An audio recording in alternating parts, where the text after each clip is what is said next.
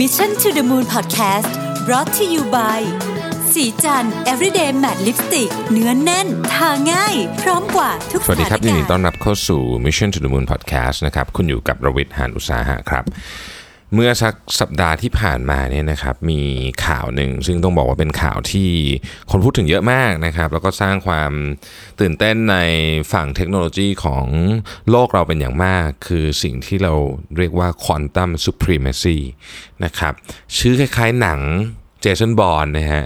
แต่ว่าจริงๆแล้วมันไม่ได้อลังการอะไรขนาดชื่อนะครับ ดี๋ยวจะอธิบายให้ฟังว่าทำไมนะครับคำว่า quantum supremacy เนี่ยพอฟังไปตอนแรกเนี่ยรู้สึกว่าคนจะรู้สึกว่าเฮ้ยเรากำลังแบบเข้าสู่โลกใหม่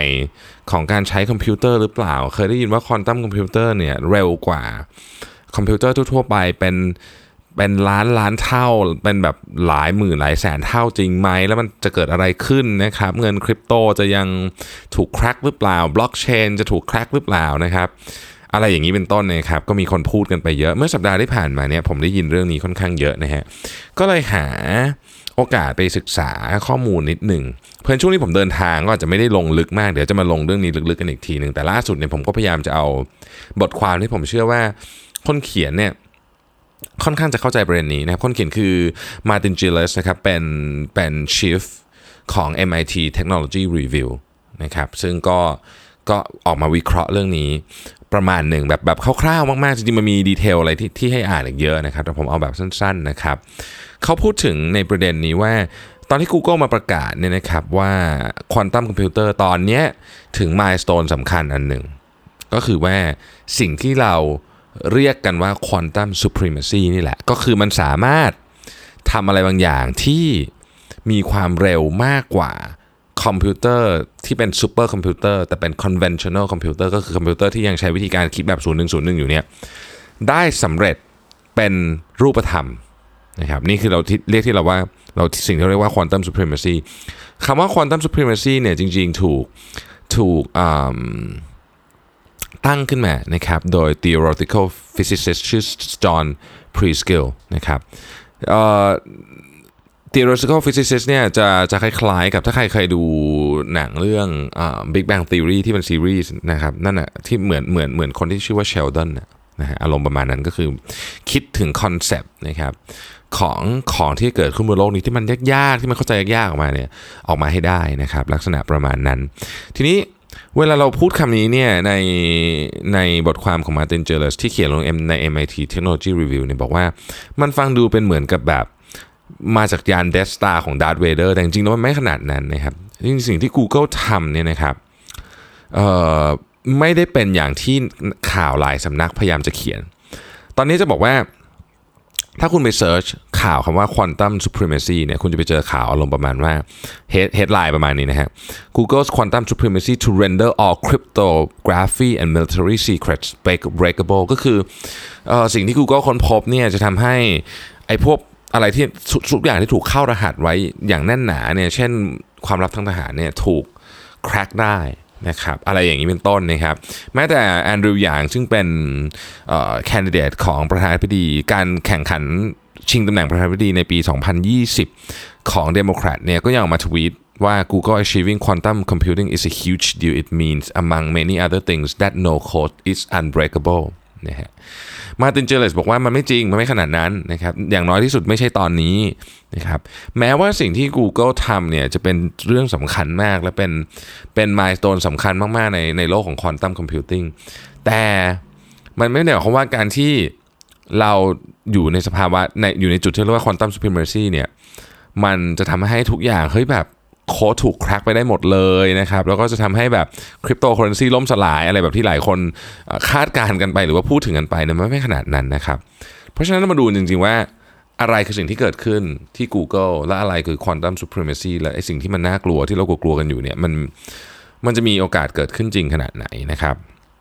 อันดับแรกต้องบอกก่อนว่าสิ่งที่ Google เพิ่งทำไปเนี่ยนะครับ ก็เป็นการเอา Quantum Computing นะครับ เข้ามา แล้วก็มาทดลองกิจกรรมอะไรบางอย่าง เทียบกับคอมพิวเตอร์ธรรมดานะครับ paper ฉบับนี้เอาชื่อ paper ก่อนนะครับ ชื่อว่า Quantum Supremacy Using a Programmable Superconducting Processor นะฮะ อันนี้คือชื่อบทความนะครับ มันถูกตีพิมพ์อยู่ในเว็บไซต์ของ NASA แป๊บหนึ่ง แล้วก็ถูกเอาออกไปนะครับ แต่ว่า report ฉบับนี้นะครับ หรือ paper ฉบับนี้เนี่ย สามารถหาได้บนอินเทอร์เน็ตนะครับ เข้าไปในเว็บของ Financial Times แล้ว search หาก็ได้นะครับ ทีนี้จะบอกว่าแล้วก็ทำอะไรการการทดลองนี้ทำอะไรนะครับอะสิ่งที่ทำก็คือว่า Google Team เนี่ยเขาก็ใช้ Quantum Process Code อ่า Quantum Processor นะครับ ชื่อ Syncamore นะฮะผมอาจจะอ่านชื่อผิดขออภัยผมสะกดให้ฟังแล้วกันนะครับ S Y C A M O R E นะครับ เพื่อพิสูจน์ว่า การตัวเลขที่มันออกมาจากจากไอ Sycamore เนี่ยเป็นตัวเลขแบบสุ่ม และมันเป็นแบบสุ่มจริง ๆ ภาษาอังกฤษเขาใช้ว่า truly random number นะครับซึ่ง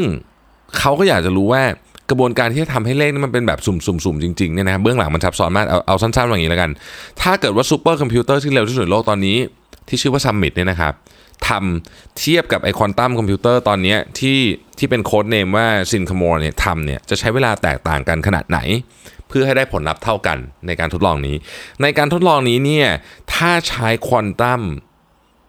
processor ทำนะครับ จะใช้เวลา 200 วินาที ก็คือประมาณเท่าไหร่ล่ะ 3 นาที นิด ๆ แต่ว่าถ้าใช้ Summit ทำ Summit ก็คือซูเปอร์คอมพิวเตอร์ที่เร็วที่สุดในโลกวันนี้ทำเนี่ย เขาคาดการณ์กันว่าด้วยความสามารถของมันเนี่ยจะใช้เวลา 10,000 ปีในการทำนะฮะเนี่ยคือไอ quantum supremacy เนี่ยมันมาจากอันเนี้ยคือโดย task อันนี้เพียง task เดียวเท่านั้นที่เขาทดสอบกันคือการ generate random number เนี่ยตัวเลขแบบสุ่มเนี่ย200 วินาทีกับ 10,000 ปี เราก็เลยบอกว่านี่เราเจอสิ่งที่เรียกว่าเป็น quantum supremacy แล้วนะครับ ทีนี้นั่นคือคำถามแรกว่า Google ทำอะไรคำถามที่ 2 เอ๊ะ แล้วควอนตัมคอมพิวเตอร์เนี่ยทำไมมันถึงเร็วกว่าคอมพิวเตอร์แบบ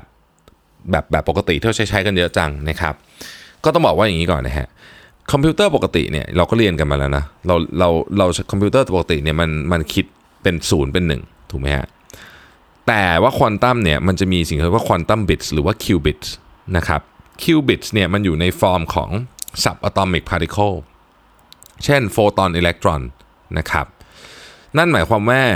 มันสามารถที่จะอยู่ใน state ที่เป็น 1 และ 0 ก็ได้ในเวลาเดียวกันนะครับเราเรียกสถานะนี้ว่า superposition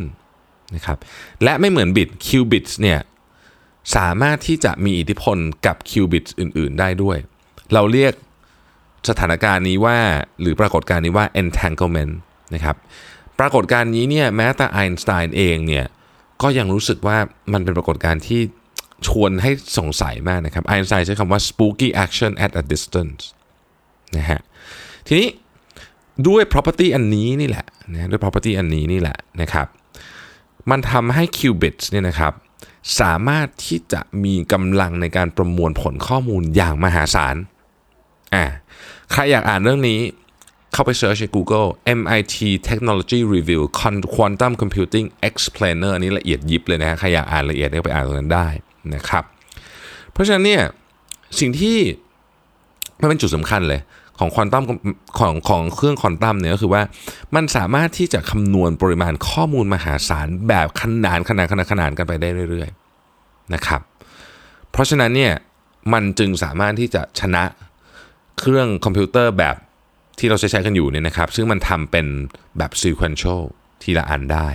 นะครับ นั่นคือทฤษฎีนะ นั่นคือทฤษฎีนะครับ ทีนี้อะพอเป็นแบบนี้แล้วเนี่ยคำถามต่อไปก็คือ อ้าว แล้วถ้าอย่างนั้นแปลว่าควอนตัมคอมพิวเตอร์นี่จะมาแทนคอมพิวเตอร์ปกติ แล้วก็จะเปลี่ยนวิธีการใช้งานคอมพิวเตอร์ของเราไปเลยหรือเปล่านะครับคำตอบคือไม่ no เลยนะนี่คือคำตอบนะฮะเพราะสิ่งที่ Google ทำเนี่ยมันเป็น task หรือกิจกรรมที่แคบๆอันหนึ่งเล็กๆ เฉพาะเจาะจงมากๆ มันยังใช้เวลาอีกนานมากกว่าควอนตัมคอมพิวเตอร์เนี่ย จะสามารถที่จะชนะคอมพิวเตอร์แบบธรรมดาทุกวันนี้ในทุกเรื่องนะครับ ในบทความนี้เนี่ยเขาเขียนว่า and they may never get there หรือมันอาจจะทำไม่ได้ด้วยซ้ำนะฮะอ่าดังนั้นเนี่ยคนที่กังวลว่า เอ๊ะ บัญชีธนาคารเราจะปลอดภัยหรือเปล่านะครับบิตคอยจะถูกแฮ็กหรือเปล่า หรืออไม่ใช่บิตคอยถูกหรือเปล่าเอ่อ บล็อกเชนจะแบบล่มสลายหรือเปล่าอะไรอย่างเงี้ยนะครับ ก็ไม่คำตอบคือไม่นะครับ อย่างน้อยที่สุดเนี่ยไม่ใช่ตอนนี้ในเวลาเร็วๆนี้อย่างแน่นอนนะครับ แล้วคำถามต่อไปก็คืออ้าวแล้วที่ผู้ท้าชิงประธานาธิบดี Andrew Yang เนี่ยออบอกว่า cryptographic defense อะไรพวกนี้เนี่ยจะจะถูก crack ถูกอะไรพวกนี้มันไม่จริงเหรอนะฮะเออเขาบอกว่าไม่จริงฮะอันนี้เป็นแบบเป็นเป็นอะไรที่ เกินเกินกว่าเกินกว่าพื้นฐานของสิ่งที่มันเกิดขึ้นเยอะมากๆนะครับ ตอนนี้สิ่งที่ควอนตัมคอมพิวเตอร์ทำได้เนี่ยมันเป็นของที่1 task แล้วก็เป็น t a s ที่แคบมากนะฮะ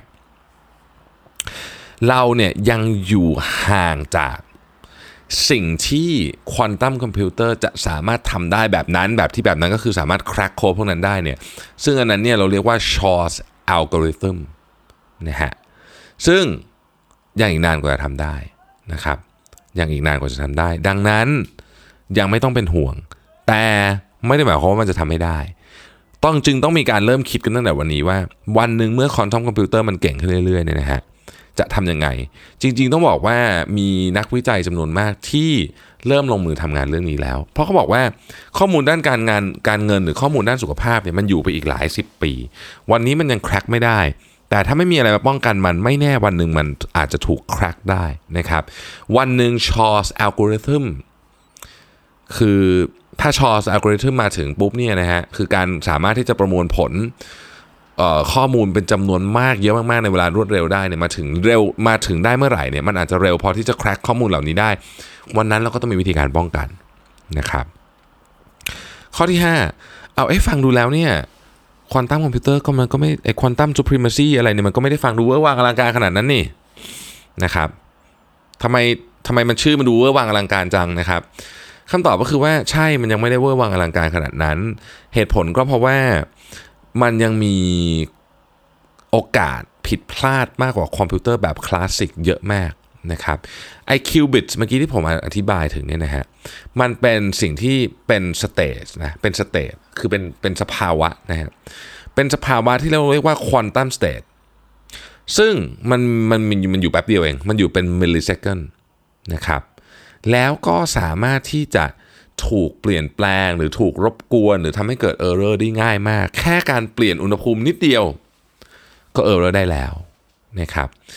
การเปลี่ยนอุณหภูมิเนี่ยนิดเดียวก็กลายเป็น noise ใน quantum state ได้แล้วนะฮะซึ่งจะทำให้เกิดการคำนวณผิดพลาดไปเยอะมาก อีกอันหนึ่งที่อาจจะทำให้เกิดการผิดพลาดได้นั้นก็คือการพูดกันระหว่างควอนตัมคือที่ที่เป็นคล้ายๆกับว่าเขาใช้คำว่า cross talk อะนะฮะ cross talk คือการพูดกันเนี่ยก็ทำให้เกิด error ได้เหมือนกันนะครับ ดังนั้นเนี่ย ในในเปเปอร์ของ Google เองเขาก็เขียนไว้เลยว่า จริง ๆ เนี่ยมันยังต้องทำอะไรอีกนานมาก กว่ามันจะไปถึงจุดที่มันใช้งานได้แบบที่คือ imagine ภาพว่าเรามีควอนตัมคอมพิวเตอร์ที่บ้านนะนะจุดอย่างนั้นเนี่ยนะครับ อีกนานมากๆ อีกนานมากๆ เพราะฉะนั้นไม่ง่ายไม่ง่าย ไม่ง่ายด้านตัว physical ของมันด้วย คือตัวเครื่องของมันเลยนะฮะข้อที่ 6 ครับผม อ้าวโอเค เข้าใจประเด็นกันมากขึ้นนะแล้ว milestone ต่อไปของ quantum computing คืออะไร milestone ต่อไปของ quantum computing คือ มันจะต้องสามารถแก้ไขปัญหาในโลกจริงได้ ปัญหาในโลกจริงคืออะไร ปัญหาในโลกจริง เช่น การหายาที่เหมาะสมกับมนุษย์แต่ละคนแบบเป๊ะอันนี้คือปัญหาในโลกจริงนะครับ material science ใหม่ๆ เอามาใช้กับ AI ใหม่ๆ อันนี้คือ real world problem เพราะฉะนั้นสิ่งที่ quantum computer จะไปใน stage ต่อไปหรือเป็นเขาเรียกว่าเป็นอะไรอะ่ะ เป็น milestone ถัดไปเนี่ยคือสิ่งที่เรียกว่า quantum advantage ก็คือสิ่งที่ผมได้กล่าวมาเมื่อกี้นี้นะครับมันสามารถนำไปใช้ในโลกจริงได้ใช้ในยา ใช้ในการรักษา ใช้ใน material science ใช้ใน AI